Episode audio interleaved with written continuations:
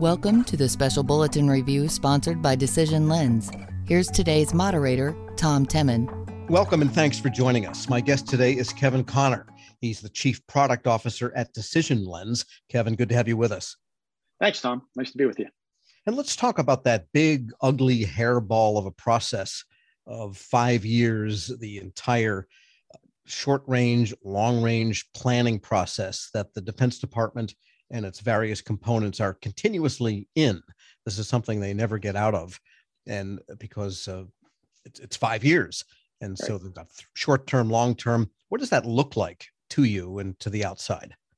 Yeah. So uh, what, what we've noticed, I think one of the best analogies you can make to the short range, long range dimension of it is to think of the Mike Tyson quote about, uh, you know, everybody has a plan until you get punched in the mouth, right? And it's and it's kind of the long-term planning aspect of it is really an ability to vision out what often includes a component of transformation, which in those kind of timeframes is happening even more and more rapidly due to technology development.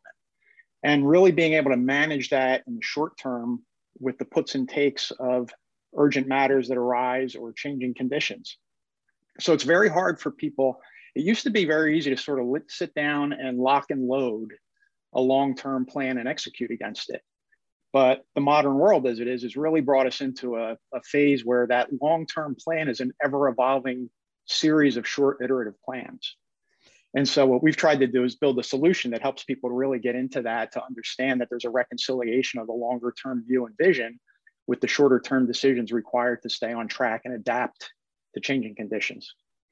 Yes, it seems like almost across the board, DoD leaders talk about the tremendous amount of R and D that they're doing, and in fact, if you look at the president's budget request for 2023, it includes a big uptick in research and development spending. But then they also express the need to develop and deploy, really deploy these technologies quickly, and that's where they run into trouble because often something could be ready and there is demand on the part of a DoD component for whatever it is that was developed. But this year, there's no money for it because it's part of a five-year POM. That's right. Yeah, and so so these challenges are are really burdening organizations with the ability to have that longer longer range view of where they're trying to go. And I mean, you really have this challenge of having to reconcile, you know, existing assets that you have to maintain and have to be deployable in the interim while you're developing new technologies and new assets to deploy and how do you transition and train and do all the things that are necessary to move that in concert? It's really a difficult puzzle to solve. It's a rubik's cube times 10 right? And and what a, what's really needed is some way to be able to not have that be an emergency data call that happens once a year where everybody gets in a room and they collect a bunch of spreadsheets and they confound some sort of budget and they put it together and look at it and go what does it really mean? We don't know there's a lot of disparate pieces. Some of the data is not standardized. Some of the sources are not um, consistent. And trying to piece that together is, is really a challenge. So when they try to bring the R&D money in to have a, the most efficient impact and be most effective at, at moving the needles necessary, it really requires this ability to, to be able to walk and chew gum at the same time. How do you manage the ongoing current state of affairs with the emerging directions that you need to move in and that that really takes a steady hand on the wheel and a, a, tremendous amount of visibility into the data that just typically has not been available in the past like having to drill down into spreadsheets to find these numbers of what's funded and what's not funded and how they relate to each other and what's dependent on what for success and the current state of play and all of that. You know that that is a real fire drill in the old spreadsheet world of uh, data management. So and how does the color of money question uh, affect all of this? Because very often total dollars don't mean anything because they might be a variety of different colors of money, which means they're restricted in how you can interplay with them. That's right. And so, what you know, what we've seen again, this is why you know the way we've tried to construct our frameworks and our ability to bring a solution to the DoD space is to really help people be able to plan at those higher levels and at those high levels be able to see on a total dollar basis what are the kind of things that we should be doing. But then that reconciliation of how you actually allocate the money across time and across those pools of money and line up the starts and stops of all the different initiatives so that they actually have the impact desired at the desired time is is where the puzzle building really comes in. So what our solution really tries to do it's almost like if you think about the uh, you know increasingly zooming in on the coastline on a map right uh, the picture is never really complete, right? You have the highest level view of it. You can get a little bit closer and start to flow the money across time by colors of money. But ultimately, you have to lay out that plan for spending that money by year. And in each year that you're doing that, be able to have visibility into are these projects getting started on time? Are they achieving their objectives and milestones? Are they really, you know, allocating and using the money as desired? Or they do they have large spend overruns? And all of that really creates a changing environment in the very short run that requires reallocation of that money, right? So money doesn't get spent, something doesn't start on time. What do we do with that accrual of money now to continue the mission, right? So you really have to go from this highest level visibility of what does this all look like on a big picture basis to how do you execute that down within the year. And that increasing level of granularity requires an increased level of transparency of the data and a better ability to connect those different planning phases of high level down to actual allocation and spend of the money. And you mentioned the drill of the spreadsheets and the requirements yeah. to drill down into those and dig down into those. Is it it's bad enough if data is only in spreadsheets, but is it only in spreadsheets? Do they have other sources? PowerPoints, often a lot of doctrinal information is not in a spreadsheet format. That's right. A lot of times, what we'll see is proposals come in in presentations. A lot of reporting gets done in presentations. You know, a lot of tables will get cut and clipped from Excel into a PowerPoint, so that the data becomes very sort of, you know, goes through this generations of how it moves through communication, where it's not in a centralized repository where people are accessing it necessarily. There are systems. Um, those systems, for obvious security reasons, can be difficult to harvest data from as a supplier like us, a software supplier. Sometimes being able to touch those systems is difficult. So there's human error factors where that data comes out and it has to be uh, validated and then put into a system. And where possible, we like to integrate because that makes it very easy to get the true source data into the system. But normalizing and standardizing that data is such a key part to really being able to do this effectively. Because what happens is we've seen organizations in the past that will have presentations come in in all different formats for the requirements. It'll come in in a PowerPoint, it'll come in in a spreadsheet, it'll come in in a Word document, it'll come in in a variety of forms. And then somebody is really playing the role of, you know, how do we normalize all of this, make sense of it, be able to see what it says and use it to inform decisions. And that can be incredibly challenging, as you can imagine. So what we've tried to do is create an ability to get that into somewhat of a standardized format so people have some visibility to it then the implication is that the tool that you offer has the ability to look at unstructured information and somehow translate it and normalize it as data available to planners. Right. And and what we've tried to do with that which is it's a very interesting problem right? Because part of what happens is that um, the data seems unwieldy and unstructured but the problem in essence really isn't. You know the, the problem actually is very structured and it's a problem that we all face. You can make the analogy to your own personal investment portfolio of a 401k plan or something, right? You're, you're trying to get as much value as you can for the money spent. You're trying to get the best cost benefit ratio there. You're trying to do that at some managed and reasonable risk profile. And you're trying to diversify across different categories of spend or different asset classes. And so the problem structure is very common. The, the problem is that it's not often thought of in that way. So what we've tried to do and our solution is is bring in this framework that allows you to have total customization in the variables that you're using because from agency to agency or division to division you may be looking at the problem slightly differently but they all fall into those categories right? So you have your value uh, variables you have your cost fields and your your cost um, pools and colors of money. You have some sort of risk measures or probability of successes or likelihood of completion or value realization and then you have the categories of investment type. And as long as we can map that seemingly unstructured data to that structure, then we can give you a very common way of looking at it with purpose built analytics that understand the name of the game, drive the value up, keep the cost online, manage the risk profile, and diversify across the asset classes. And what about the issue of data being the that you're using being the trusted or the incontrovertible source of truth? Because you could have the same spreadsheet in five different locations and they're not all synchronized. That's and right. How do you attack the issue of making sure that the data that you do finally use and normalize and analyze is the correct data? That's right.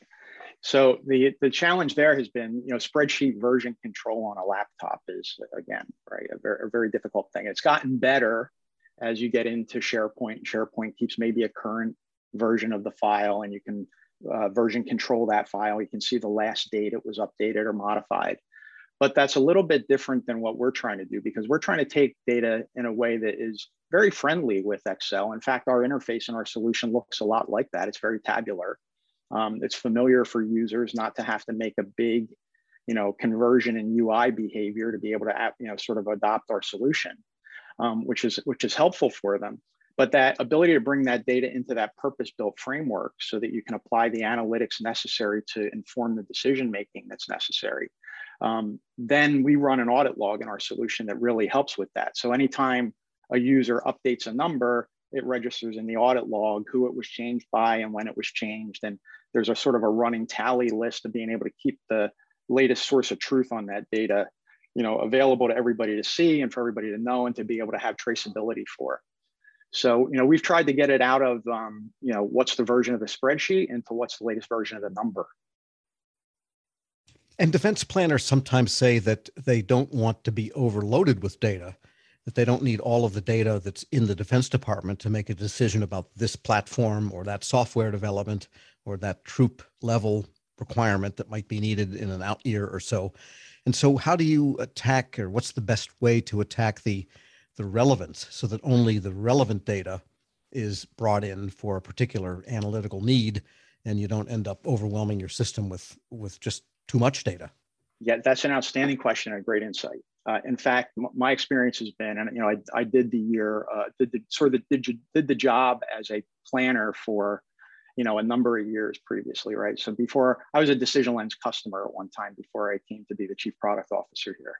Uh, back when the solution was very fledgling and in its earliest stages, I was a classic early adopter who kind of glued it together with some scotch tape and rubber bands and some chewing gum to try to get it to be able to work with some other systems. And while I was doing that, I learned a really important lesson about what happens, and that is that there's a tendency to really over elaborate the the problem, right? And if you think about that, let's just take a, take a simple example. Say you have 50 projects you're evaluating, and you decide that you want to have 50 criteria that you evaluate them by. And by chance, every one of your 50 projects does really, really well on one of those 50 criteria. Well, you've really established nothing. You know now you have a list of 50 things that all do great on one thing and you want to make the argument that they're all fantastic because they do good on that one thing. Well it, it really is an argument for parsing down the data to sort of the handful rule is probably a pretty good way to think of it right? There's probably a few really important variables that move the needle and that tendency to over elaborate really is an insecurity in planning that we'll miss something, or if we don't capture everything, we won't be able to make a good decision. And while a lot of that data provides either, you know, context or it's sort of a metadata and important to help inform people if they're thinking, that thinking probably relates to a few important variables.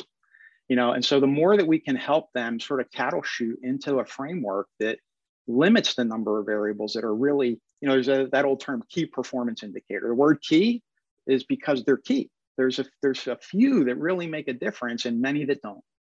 Right. And so there's this insecurity and a tendency to really, we got to capture everything. We got to get it all in the system. And we allow for that. We allow you to bring it in. We allow you to access it on a metadata basis. But um, when it comes to the decisioning, we really like to try to guide them to pare it down a bit so that they can really have those those ones that really make the difference be the deciding factors.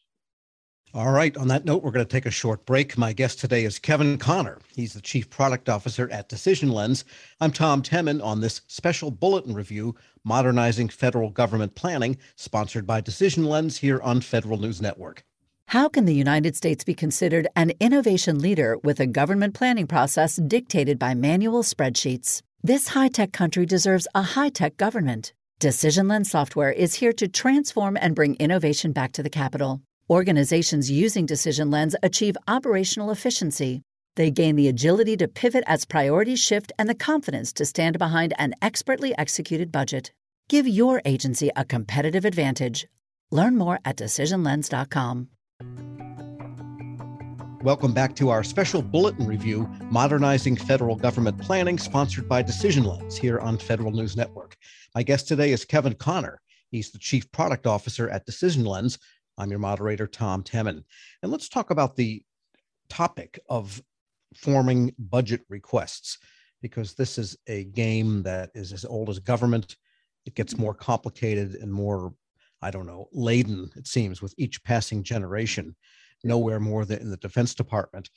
And so, with the visibility into data, with really good analytical possibilities for all of the data that might be relevant to a given program or issue, then can there be improvement in the way DoD planners go about translating their plans into requests that one will have credibility with the those from whom they're requesting and also mm-hmm. actually support what it is that's important uh, for their next round of budgeting yes uh, that's that's a, a, great question the the interesting aspect of what happens with budgets is oftentimes the requests will either come forward in a bottom up way where you know they sort of do a, a data call. Everybody submit your proposals and requirements and they all come in and they get the big stack of requirements and they start to look through it and everybody says well this would be really good to do and this is something we must do. It's an absolute non-negotiable and these are some things that'd be really nice if we could get after.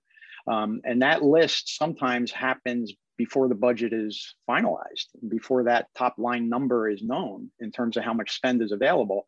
Or conversely, there's the, the problem where that, that budget is thought to be one thing based on an incremental adjustment from the previous year as a planning value, but then the real number comes in and it takes a five or a 10% cut. Um, not often do you see a windfall, but there, there are times when that happens. But the ability to plan in that level of uncertainty year on year is very difficult to do if you don't have somewhat of a sort of continuous running log of what your initiatives are and how you process them in, get them into the fold, evaluate them, and consider them for the role they can play in your investment portfolio of opportunities and requirements to, to meet the mission. And if you can't do that because you have an isolation on what you did last year and what you're doing next year, and you don't have that, you know, back to our earlier discussion about the five year view um, and how you keep that sort of a rolling planning horizon going, you know, it's very difficult to have what's been going on and what you visioned for five years out inform next year's budget if each activity becomes sort of an isolated snapshot one year, you know, it's a one year budget. Every budget's a one year budget, right? I mean, ultimately, you got a five year plan, you got a one year budget. Um, that reconciliation of those two things requires having some ability to be able to look forward and backward at the same time from whatever point you're at. So what we've tried to do is, you know, um, planning has always been thought of as sort of traditionally this, you know, annual planning event, right? You know, you, you hear it strategic planning time, right? It's it's budget season, all those kinds of things. We're really trying to move organizations that, despite those structural and procedural elements in terms of how the money gets um, determined and allocated, that they really need to be thinking about the plan itself in parallel to that and, and a bit more dynamically and with more adaptability. And so our solution has tried to do that so that the activities that they're currently engaged in, they sort of know the current state of, they know how much money they've spent, they know if the money is, is meeting its obligation requirements and such. And all of that is moving through the pipe and they kind of know where they are right now. So as that next season is coming up, you already have a good lay of the land because you're in the system and tracking it and you start to layer your next plan on top of and in sequence to that previous plan. So the things that are continuing continue, the new things that have come in in the interim are in consideration, and you can start to continue to formulate and adapt that plan forward. So, you know, it really increasingly to do it well requires a an ability to really think, you know, as a software developer, it's interesting to think about the agile environment that, you know, software gets developed in, right? Two week sprints where you you set some requirements, you put people against it, you knock out a feature, and you try to deliver value at the end of two weeks, and then you do it all over again. And you hope that that thing doesn't iterate off or vector off on some strange direction. You've got to try to keep it culled in and on path. Well, you almost want to do that and live with the sort of annual planning framework process so that you can know where you are, be adapting, and always be able to inform those choices about how the money gets spent. So sometimes it's bottom up, um, and it can really help inform the more visibility and, and uh, ability to have to sort of track the state of affairs of those initiatives. But the other challenge is, is sometimes you get a number and you just have to pack the suitcase is really what happens, right? The number comes in, they have the initiatives and they're like, well, we have to do more than we have money to do. And then you really just have to fit them all in. Some things take a cut, right? Certain budget item items or, or line items or um, colors of money will take a cut in order to make the whole thing work, right? So it's a it's really an interesting problem to work on from an analytics standpoint for us because the more visibility we can give people into those pivots of how the bottom up should inform the number and how the actual impact of the number allows them to allocate the money to achieve the mission is, is a fascinating problem to play with and one that we're really you know spending all our brain power on making better and better. And in packing the suitcase sometimes you find that congress gives you more than you wanted for a particular thing but less on something else and that's a real that's a real wild card it is and, and sometimes they need more than they want they thought they wanted and that's you know that's one of the things that's often challenging about this is that you know uh, as a longtime project manager, I know that no project comes in on schedule and at budget. Right? Most most projects take longer than expected and cost more than people thought at the outset. And, and so, you know, the, that that's often that's a great thing to have happen when you think your project is going to do X and somebody gives you twenty percent more. Well, that's good. There's the cushion you need probably to get it done. So so that's the that's the less troubling of the circumstances. The more troubling one is when it comes in a little bit short, and then it's really hard to figure out how you actually make make things work with the limited amount of money. Yeah. Because DoD people also tend to just simply expect that each year there will be this giant reprogramming request. And there's this big effort to find out where the reprogramming needs to happen. Then it's rolled up into a DoD wide kind of request. It goes to the Hill, et cetera, et cetera. And it takes a long time. Uh, the reprogramming does get done, but it seems like an admission that it's almost impossible to budget accurately The sense that there's an opportunity to maybe get away from that that that tired process which everybody mm-hmm. just acknowledges is a way of life right and it's become a way of life. I, actually it's an artifact of that the way the information flows right? And that and that's one of the things we're really trying to change the game on and, and crack the code on is how do you have better real-time information that's influencing you know how well you can see if the plan you intended and the vision you aspire toward is being realized right? And, and in the old way of doing this is very hard to do right? You get the spreadsheet at budget season and everybody goes off and the accountants allocate all the money out. At the end of the year you go where are we? Right? And then, then you just you have this you know whole data call happens again and it's very difficult to kind of keep track of where you're going and where that vector is moving. So the more the more current that data can be, the more key people have insight to how that money is being allocated and the impact it's having and how well that aligns to the longer term vision. Is it moving all the right needles in the short run? The, you know, the more that we can help them do that, the more that that game should and could change, right? It, it hasn't yet, but I think again, it's sort of an artifact of the way people deal with information and the old constructs that sit around that, right? It's like well, we don't have time to be looking at the data regularly because it's too hard to collect or it's, it's too hard to parse it and be analytical about. But if you're in a system that allows you to have access and transparency and visibility to that data and you can, you know, can, can see the impacts on a relatively short-term basis, well, that becomes a lot easier. And so I think really what's going to happen is it's, it's an interplay between the governance models and, and the information flows. And you know which one is outdated when i think technology has kind of leaped ahead in a hurry and i think we're still using some sort of antiquated process and procedural approaches to dealing with that with more real-time availability of data you, you need more nimble decision making and, and bodies that can engage on it in that in that fashion and that brings up the question of the PPBE planning, programming, budgeting, execution process. I think it started out many, many, many, many years ago as just PPB, Maybe it was modified. I think it might have been the Nixon administration when they added mm-hmm. the execution piece. Right. So it's been a glacially moving type of process. And now there is a commission ostensibly that's going to look at this, but that commission has several years to do its work. And then Congress would have to approve of any changes in this. Presumably, that the I mean, there's a lot that probably the department could do, but it's going to a lot of it's going to take congressional approval also, or maybe even legislation to en- enable this. So that's a long way off, is what I'm trying to say. Yeah. yeah. Is there a way to have this agile look, this that you've been describing at what it is you need to do, and this almost continuous planning possibility available from good data planning and good analytics? Can that be overlaid on the PPBE we have now to make that old elephant move a little quicker? Yep, I, I really think it can. I think that there's a real opportunity to do that because I don't think that that construct is is very um, at a high level. I mean, it's very, it's a very good construct, right? Planning, programming, budget, execution, like that makes sense. It's, it's, um, it's sort of in the old school what they call waterfall thinking about planning, right? Do this, then do that, then do that, then do that, right? There's a sequential kind of a value chain of activities they've laid out there. Um, and, and agile, it tends to be these shorter iterative cycles. Um, which would require more like you know quarterly updates and maybe you know latest latest estimates of where things are and changes in budget in a more you know fluid fashion uh, where it doesn't get sort of set and locked and you know so as, as all that happens hopefully that we'll be able to get there. The the execution piece of it is really interesting because you know what what what's happened over the years i've noticed this in organizations i was in in the past i've had several chances to redesign these kinds of processes over the years. And one thing that's always interesting is everybody focuses on execution first because the execution part is where people can see the tangible impact right? It's it's where projects are missing or meeting milestones. It's where money is being over or underspent. It's where people are overtaxed or available to do more work. It's it's the, all the tangible factors that people can see. So it's the easiest thing to kind of grab onto and try to fix.